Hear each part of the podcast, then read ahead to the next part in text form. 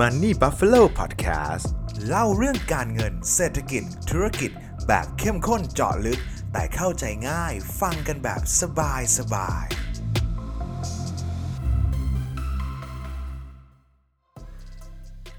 เกิดอะไรขึ้นกับบัญชีธนาคารของเราทำไมถึงถูกแฮ็กได้อย่างง่ายดาย และมีผู้เสียหายหลัก 10,000 คนความเสียหายกว่า 100 ล้านบาท เกิดอะไรขึ้นแล้วเราจะป้องกันปัญหานี้ได้อย่างไร เรามาพูดคุยกันนะครับ ยินดีต้อนรับทุกท่านนะครับ กลับเข้าสู่รายการ Money Buffalo Podcast นะครับ ช่วงนี้ครับก็มีประเด็นที่เรียกว่าแบบเดือดแบบสุดๆเลยนะฮะ ก็ถ้าในช่วงวันเสาร์อาทิตย์วันจันทร์นะครับที่ผ่านมาเนี่ยครับ ถ้าเกิดใครได้ติดตามข่าวเนี่ยผมเชื่อว่าถ้าใครเล่น Facebook เล่น Twitter อะไรพวกนี้ครับ น่าจะได้ยินข่าวอยู่แล้วครับเกี่ยวกับเรื่องของบัญชีถูกแฮ็กนะครับแล้วก็ประเด็นนี้ก็ถือว่าเป็นประเด็นที่ใหญ่มากๆนะครับ เพราะว่าจากข้อมูลที่ทางธนาคารแห่งประเทศไทยออกมาให้ ให้ข้อมูลเลยนะครับอันนี้จากทางธนาคารแห่งประเทศที่ผู้ซึ่งเข้าถึงข้อมูล transaction การเงินทั้งประเทศอยู่แล้วนะฮะบอกว่ามีบัตรเครดิตนะครับมากกว่า 1,700 ใบนะครับที่เข้าข่ายความเสี่ยงนั้นนะฮะแล้วก็เป็นวงเงินความเสียหายเนี่ยมากกว่า 130 ล้านบาทนะครับซึ่งถือว่าเยอะมากนะครับว่า ไอ้บัญชีพวกนี้เนี่ยมีการถูกรูดใช้งาน มีการถูกถอนเงินออกไป มีการถูกจ่ายเงินออกไปเนี่ย โดยที่เจ้าของบัญชีเนี่ยไม่ได้อนุมัติ หรือว่าเรียกง่ายๆคือว่าถูกแฮ็กนั่นแหละครับที่อยู่ดีๆ คือเออบัญชีของเราเนี่ยมีเงินไหลออกไป โดยที่เราไม่ได้เป็นคนสั่ง นะครับ ซึ่งประเด็นเนี่ยครับมันเกิดจากอะไรมันเป็นยังไงมาบ้างเนี่ยเดี๋ยวผมมาสรุปให้ทุกท่านฟังอีกทีหนึ่งนะครับ ซึ่งก่อนที่จะไปคุยกันเรื่องนี้ครับว่ามันเกิดอะไรขึ้นนะครับผมอยากให้ทุกท่านเข้าใจเรื่องของ payment process ก่อนว่า สมมติว่าเวลาเราใช้จ่ายผ่านบัตรเครดิตเนี่ยครับมันจะเกิดอะไรขึ้นบ้างเงิน มันจะวิ่งไปอย่างไรบ้างนะครับเอออย่างแรกเลยก็คือสมมติว่าเอายกตัวอย่างเป็นบัตรเดบิตก่อนแล้วกันนะครับเพื่อความง่ายเนี่ยไอ้บัตรเดบิตเนี่ยครับมันก็จะผูกกับบัญชีธนาคารของเรา ใช่ไหมฮะ แล้วเวลาเราจะซื้อของจากทางร้านค้าออนไลน์อะไรต่างๆเนี่ยครับ เราก็จะต้องกรอกรหัส 16 ตัวเนี่ยเข้าไปอยู่ในร้านค้าต่างๆ เหล่านั้นถูกไหมครับ และร้านค้าเหล่านั้นเนี่ยครับก็ทำการเรียกเก็บเงินจากบัตรอะไรก็แล้วแต่จากบัตรที่เราทำวีซ่ามาสเตอร์การ์ดนะครับเรียกเสร็จปุ๊บ วีซ่ากับมาสเตอร์การ์ดนะครับก็จะมาเรียกเก็บกับธนาคารที่บัญชีเราผูกไว้ แล้วก็หักเงินออกจากบัญชีเราไปนะครับแต่ถ้าสมมติว่าเราไปซื้อของจากต่างประเทศ สมมติว่าเราสั่งซื้อของจากต่างประเทศสักร้านค้าหนึ่งนะครับเราเอาบัตรเครดิตไปใส่กับธนาคารต่างประเทศปุ๊บธนาคารไอ้ธนาคารเนี่ยก็จะไปเรียกเก็บเงินจากธนาคารในต่างประเทศอีกทีนึงธนาคารต่างประเทศจะเรียกเก็บเงินจากวีซ่าแล้ววีซ่ามาเรียกเก็บเงินจากธนาคารไทย แล้วธนาคารไทยก็หักเงินจากบัญชีเรา จะเห็นได้ว่ามันจะมีหลายปาร์ตี้ที่เป็นลูปของมันอยู่นะครับซึ่งถ้าถามว่าเวลาถูกแฮ็กเนี่ยครับมันถูกแฮ็กได้จากตรงไหนบ้าง ต้องบอกว่าได้ทุกตรงในส่วนที่เป็น transaction เหล่านี้เลยนะครับ ไม่ว่าจะเป็นรหัสบัตรหลุดจากทางร้านค้า ร้านค้าอาจจะรักษาข้อมูลเราไม่ดีแล้วทำให้แฮกเกอร์เข้าไปแฮกได้หรือว่าร้านค้าอาจจะเป็นคนขายข้อมูลให้เองเลยก็เป็นไปได้นะครับ เกิดได้ทั้งหมดเลย หรือว่าจะเป็นตรงที่แฮกเกอร์อาจจะใช้ช่องโหว่ของระบบบางอย่าง อย่างเช่นสมมติว่าเวลาเราทำ transaction ออนไลน์ครับ มันจะต้องมีการเรียก รหัสหรือว่าเป็นแบบเป็นความปลอดภัยเป็นแบบเป็น security ครับ อย่างเช่น เวลาเราจะรูดบัตรผ่านบัตรเครดิตใช่ไหมครับ ก็ต้องใช้ OTP หรือว่าอาจจะใช้พินที่เรากำหนดไว้นะครับ หรือว่าอาจจะใช้เลขหลังหลังบัตร 3 ตัวนะครับ แล้วแต่ว่าธนาคารของทุกท่านเป็นแบบไหนนะครับ แต่ว่าโดยทั่วไปเนี่ยเวลาทำ transaction นะครับ มันจะมีเงื่อนไขพวกนี้อยู่เพื่อเป็นการป้องกันนะครับ แต่ว่ามันก็จะมีบางเงื่อนไขนะครับที่สามารถหักบัตรได้เลย สามารถรูดได้เลย โดยที่ไม่ต้องผ่านก การรักษาความปลอดภัยเหล่านั้นนะครับ ไม่ว่าจะเป็นบาง transaction ที่น้อยกว่า 1 ดอลลาร์นะครับหลายท่านอาจจะไม่รู้ว่าถ้าเกิด transaction ต่ำกว่า 1 ดอลลาร์เนี่ย ไม่จำเป็นต้องใช้ OTP นะครับ ไม่จำเป็นต้องผ่าน security ที่นี่สามารถรูดได้เลย เราจะเห็นได้ว่าบางรายการที่เห็นตามแชร์ตามสื่อโซเชียลนะครับ ถูกรูดไป 0.99 เซนนะครับ เหตุผลก็เพราะว่ามันไม่ต้องใช้ OTP นะครับ หรือว่าบางท่านเนี่ย โดนรูดออกคือแบบโหผมเห็นนะว่าบางคนเนี่ย โดนรูดออก 2,000 3,000 เป็นหมื่นเลยก็มีนะ เป็นเพราะว่าบางคนนี่ยครับไม่ได้เซตว่าจะต้องใช้ OTP เป็น security มันมีนะครับ มันสามารถยกเลิกได้ มันคือสามารถใช้ใช้ได้เลย ใครรูดก็ใช้ได้เลยที่ไม่ต้องผ่าน OTP ไม่ต้องผ่านพินก็สามารถใช้ได้นะครับ ที่นี่ครับ มันก็เกิดรอยรั่วในตัว payment พวกนี้ได้ทั้งนั้นเลย ไม่ว่าจะเป็นรอยรั่วจากฝั่งร้านค้าเอง รอยรั่วจากฝั่ง user error แบบเราเราเองนะครับ แต่ว่าผมเชื่อว่ารอยรั่วจากการแฮ็กเข้าบัญชีธนาคารโดยตรงเนี่ยทำได้ค่อนข้างยาก เพราะว่าธนาคารเนี่ยเป็นเป็นหน่วยงานหนึ่งแล้วกันนะครับ ที่มีระบบการรักษาความปลอดภัยเกี่ยวกับเรื่องแฮกเกอร์อะไรพวกนี้ค่อนข้างดีนะครับผมส่วนตัวผมเลยเชื่อว่าน่าจะหลุดมาได้จาก 2 ทางหลัก และต้องเป็น 2 ทางที่เกิดขึ้นพร้อมกันด้วยนะครับหนึ่งก็คือเลขรหัสบัตรเราหลุดจากร้านค้าออกไป ด้วยวิธีไหนไม่รู้ร้านค้าหัวเอง หรือว่าถูกแฮ็กนะครับอีกทางหนึ่งคือเป็น user error นะครับ user error ที่ว่าเราไม่ได้ใส่ security ไว้ หรือว่าบางทีบัตรเราอาจจะไม่ได้ต้องการใช้ OTP นะครับ มันก็เลยเงินเราเลยวิ่งออกไปได้นะครับ ทีนี้คำถามที่น่าสนใจก็คือแล้วถ้าเกิดบัญชีเราถูกแฮ็กในลักษณะนี้ขึ้นมาจริง ๆ นะครับ เราจะทำอย่างไรอออย่างแรกผมอยากจะบอกทุกท่านเลยนะครับว่า ถ้าเกิดเราสามารถพิสูจน์ได้ว่า transaction ที่เกิดขึ้นนั้นๆ เนี่ย เราไม่ได้เป็นคนทำนะครับผู้ที่ต้องรับผิดชอบเงินในบัญชีเราคือธนาคารร้อยเปอร์เซ็นต์นะครับไม่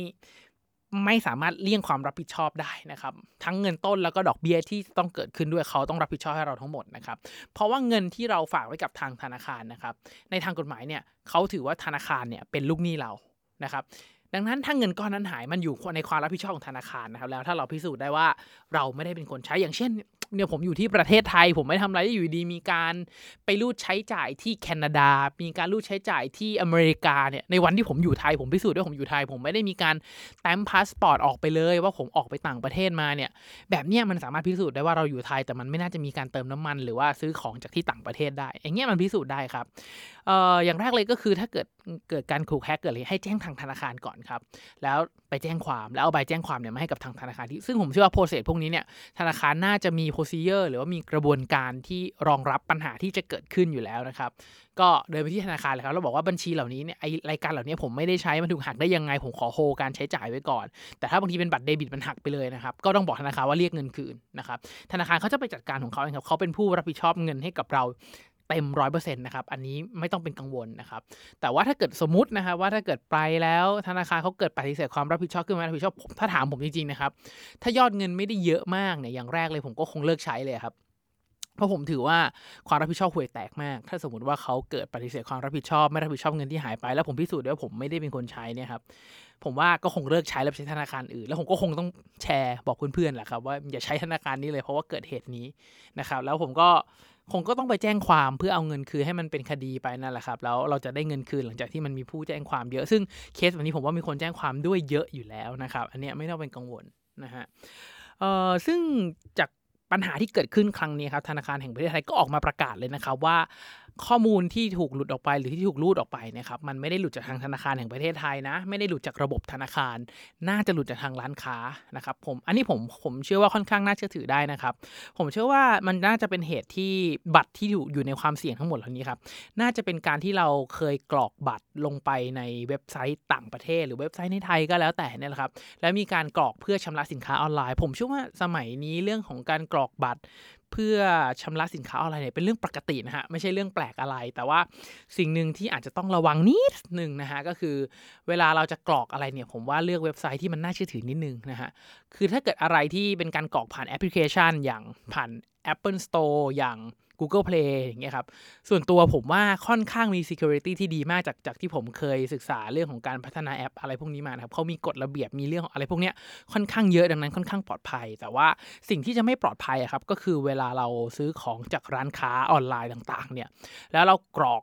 payment ต่างๆ ผ่านเว็บไซต์โดยตรง นะครับ อันเนี้ยค่อนข้างอันตรายถ้าเกิดถามตัวผมนะครับ เพราะว่าเว็บไซต์จริง ๆ สร้างกันสร้างกันไม่ไม่ไม่ยากเลยครับ จริง ๆ ขอสองสองสามชั่วโมง ถ้าเราจดโดเมนเสร็จ เอาเว็บไซต์มาวางปุ๊บสำเร็จรูปได้เลยนะครับเอ่อแต่ว่าเรื่องของระบบ Security ในการรักษาข้อมูลไม่ให้ไอตัวเลขที่เรากรอก 16 ตัวเลขบัตร 3 ตัววันเดือนปีเกิดวันบัตรหมดอายุต่างๆ ที่เรากรอกเพื่อสั่งสินค้าเนี่ยให้มันสีเขียวเนี่ยเป็นเรื่องที่ยากแล้วก็มีค่าใช้จ่ายที่สูงนะครับ คือถ้าเกิดเขาไม่ได้มีการใช้ payment gateway อย่าง เอ่อ ใช้อย่างอะสมมติโอมิเซอย่างเงี้ยเข้ามาในเรื่องของ security เข้ามาเนี่ยแล้วเขาทำ payment ด้วยตัวเขาเอง แล้วไม่มีระบบ security ที่ดีเนี่ยข้อมูลหลุดง่ายมากนะครับ การเติบโตของเทคโนโลยีที่มันก้าวหน้าไปเนี่ยครับมันก็จะตามมาด้วยความอันตรายเรื่องของแบบโจรไซเบอร์พวกนี้แหละครับตามมาได้เป็นเรื่องปกติมากๆ ดังนั้น ผมเชื่อว่าบัตรที่โดนพวกนี้น่าจะเป็นบัตรที่ไปกรอกในเว็บไซต์ที่มัน security ค่อนข้างต่ำหรือว่าเป็นเว็บไซต์ที่ไม่ใช่ทางการ และเป็นเว็บไซต์ของร้านค้าโดยตรง อาจจะทำให้ถูกแฮ็กได้หรือถ้าเกิดกรณีที่เลวร้ายกว่านั้นนะครับก็คือร้านค้าเป็นคนขายข้อมูลให้กับแฮกเกอร์และแฮกเกอร์ก็สุ่มเลยครับว่าบัตรไหน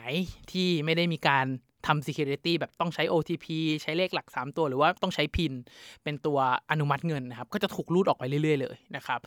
แล้วถ้าเกิดบัตรไหนที่มันเขาได้ข้อมูลไปแล้ว แล้วถ้าเกิด มี security เขาก็จะสั่งทีละ 0.99 เซนไม่เกิน 1 เหรียญนะครับ สั่งออกไปเรื่อยๆ จนหมดได้เลยนะครับ ซึ่งวิธีการป้องกันเนี่ยครับ ถ้าถามผมในมุมของ user ของผู้ใช้งานเนี่ย ผมว่าทำได้ก็คือก็ต้องระมัดระวังก่อนการกรอกเท่านั้นแหละฮะทำอะไรได้มากกว่านั้นไม่ได้นะครับ แต่ว่าสบายใจได้ว่าถ้าเกิดมีปัญหาแล้วเราพิสูจน์ได้ว่า เราไม่ได้เป็นคนใช้เนี่ยธนาคารต้องรับผิดชอบเต็มจำนวนนะครับ ซึ่งทางธนาคารแห่งประเทศไทยเนี่ยเขาก็ รับทราบถึงปัญหานะครับ คือเวลา user เกิด user error แบบนี้เนี่ยสมมติว่าเออมันเป็น user error ประมาณหนึ่งนั่นแหละครับ แต่ว่าเวลาเกิด user error เนี่ยมันก็ต้องปรับระบบให้ error มันน้อยลงนะครับธนาคารแห่งประเทศไทยเขาก็มีการบอกว่า เออ น่าจะต้องมีการปรับปรุง AI ในการตรวจสอบที่มันตรวจสอบธุรกรรมที่มันผิดสังเกตนิดนึงนะ อย่างเช่น transaction ที่มันรูดทีๆรูดซ้ำๆอย่างเช่น ผมเคยผมเคยเติมเกมเนี่ยครับแล้วเวลาเติมเกมมันจะเป็นแพ็คแพ็คเกมถูกไหมอย่างเช่น 9.99 เหรียญกดเติมรัวๆ 20 แพ็คสมมุติครับกดเติมปักปักปักปักปักปักบางทีบัตรเครดิตก็ถูกระงับนะครับก็มีเจ้าหน้าที่โทรมาว่าเออได้ใช้จ่ายไหม เพราะว่ามันเป็น transaction เดิมๆแบบเดิมๆยอดเดิมๆซ้ำๆนะครับหรือว่าถ้าเป็น transaction ที่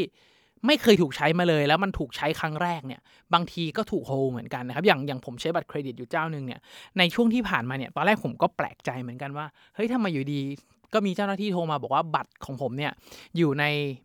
เขาเรียกว่าอยู่ในวงความเสี่ยงเป็นเป็นบัตรที่มีความเสี่ยงที่อาจจะถูกแฮ็กได้เขาเลยขอยกเลิกบัตรเดิม แล้วก็ออกบัตรใหม่ให้นะครับอ๋อพออาทิตย์ที่ผ่านมาก็เข้าใจแล้วครับว่าเกิดอะไรขึ้นนะฮะซึ่งผมก็เคยหลาย ๆ ครั้งที่จะเติมเกมอย่างที่ผมเล่าไปเลยครับผมโดนเจ้าหน้าที่ธนาคารโทรมาหรือว่า transaction ไม่ผ่านไปประมาณ 5-10 นาทีเลยนะครับอันนี้แปลว่า AI มันทำงาน แล้วก็เขามีการ feedback กลับมาที่ลูกค้าของเขาว่าเขาได้ได้ใช้จริงหรือเปล่า ซึ่งถ้าใช้จริงเงินมันก็จะอนุมัติต่อไปตามความต้องการของเราได้แล้วครับ ซึ่ง จุดสำคัญเลยก็คือระบบของ artificial artificial intelligence เนี่ยครับหรือว่าที่เราเรียกว่า AI เนี่ยมันจะทำงานได้ดีขนาดไหน ซึ่งผมว่ามันมีประโยชน์มาก ๆ นะครับ เพราะว่าต้องยอมรับว่าทุกลองคิดถึงว่าคนไทยถือบัตรคนละใบสมมุตินะครับ แล้วทำ transaction พร้อมกันเป็นหลายล้าน transaction เนี่ยครับคำถามก็คือถ้าเอาคนมานั่งดูเนี่ยมันเป็นไปไม่ได้ที่จะตรวจสอบได้ทันเราต้องใช้โรบอทใช้ AI พวกนี้ครับเข้ามาดูแลอยู่แล้วนะครับมันมันปฏิเสธตรงนั้นไม่ได้ ดังนั้นผมว่าเดี๋ยวหลังจากนี้เนี่ยผมว่า AI น่าจะเข้ามาพัฒนาแล้วก็จับ transaction ที่มันผิดปกติ พวกเนี้ยได้เร็วมากขึ้นไม่เกิดความเสียหายวงกว้างแบบนี้นะครับ แล้วก็อีกอันนึงทางธนาคารแห่งประเทศไทยก็บอกว่าเดี๋ยวเขาจะทำระบบ notification แบบ serious กว่าเดิมนะฮะซึ่งทุกวันนี้มันก็มันก็เป็นอยู่แล้วนะครับเท่าทุกวันทุกครั้งที่เราใช้จ่ายผ่านบัญชีผ่านบัตรเครดิตอะไรต่างๆเนี่ยส่วนใหญ่ก็จะมี notification มี application มีเขาเรียกว่ามี transaction เด้งเข้ามาอยู่แล้วนะครับถ้าเกิดบางทีเราเห็นโทรศัพท์เรามี transaction แปลกๆเด้งเข้ามา ผมว่าก็ ตรวจสอบมันสักนิดนึงนะฮะว่าเราใช้หรือเปล่าถ้าไม่ใช้แล้วเอ้ยอันนี้ไม่ได้ใช้ผมว่ารีบติดต่อเจ้าของบัตรนะครับธนาคารเจ้าของบัตรหรือสถาบันการเงินที่เป็นเจ้าของบัตรเรานะครับให้เร็วที่สุดเท่าที่จะเป็นไปได้เลยนะครับ แล้วก็ ถ้าเกิดสมมุติว่าไอ้ข้อข้อที่3ที่มาตรการที่ทางธนาคารแห่งประเทศไทยออกมานะครับเขาก็จะบอกว่าให้ยกเลิกบัตรที่อยู่ในความเสี่ยงทั้งหมดแล้วออกใหม่ภายใน 5 วัน แล้วออกต้องยกเลิกให้ฟรีด้วยนะครับซึ่งเป็นต้นทุนของสถาบันการเงินครับไม่ใช่ต้นทุนแบบผู้ผู้บริโภคแบบเรานะครับแล้วก็อีกเรื่องหนึ่งผมว่าเขาคงต้องไปปรึกษาหารือกับพวกวีซ่ากับมาสเตอร์คาร์ดละครับว่าจะ ทำอย่างไร เพราะว่าลองคิดถึง transaction ที่เป็นต่างประเทศนะครับ เราร้านค้าร้านค้าหักบัตร ผ่านร้านค้าโจรเนี่ยร้านก็จะไปเรียกเก็บจากธนาคารข้างนอก ธนาคารข้างนอกก็ติดต่อวีซ่ามาสเตอร์การ์ดถูกไหมมาสเตอร์การ์ดก็มาเรียกเก็บจากธนาคารแห่งประเทศไทยไอ้ตรงมาสเตอร์การ์ดเนี่ยผมว่าเขาควรจะมีมาตรการอะไรสักนิดนึงถ้าเขารู้ว่าไอ้ร้านค้าเนี่ยมันเป็นร้านค้าโจรแล้วเรียกเก็บ เก็บรายการมาเนี่ย คุณก็ไม่ควรเรียกเก็บกันที่ธนาคารแห่งประเทศไทยของเราเหมือนกันนะ ถ้าเกิดเป็น transaction ที่มันประหลาดประหลาดดังนั้นแสดงว่ามาตรการมาตรการในการคัดกรองร้านค้าที่มีเครื่องรูดบัตร ที่เขาสามารถเรียกเก็บผ่านบัตรวีซ่ากับมาสเตอร์คาร์ดได้ก็ห่วยเหมือนกันนะครับเคสนี้ เพราะว่ามันจะ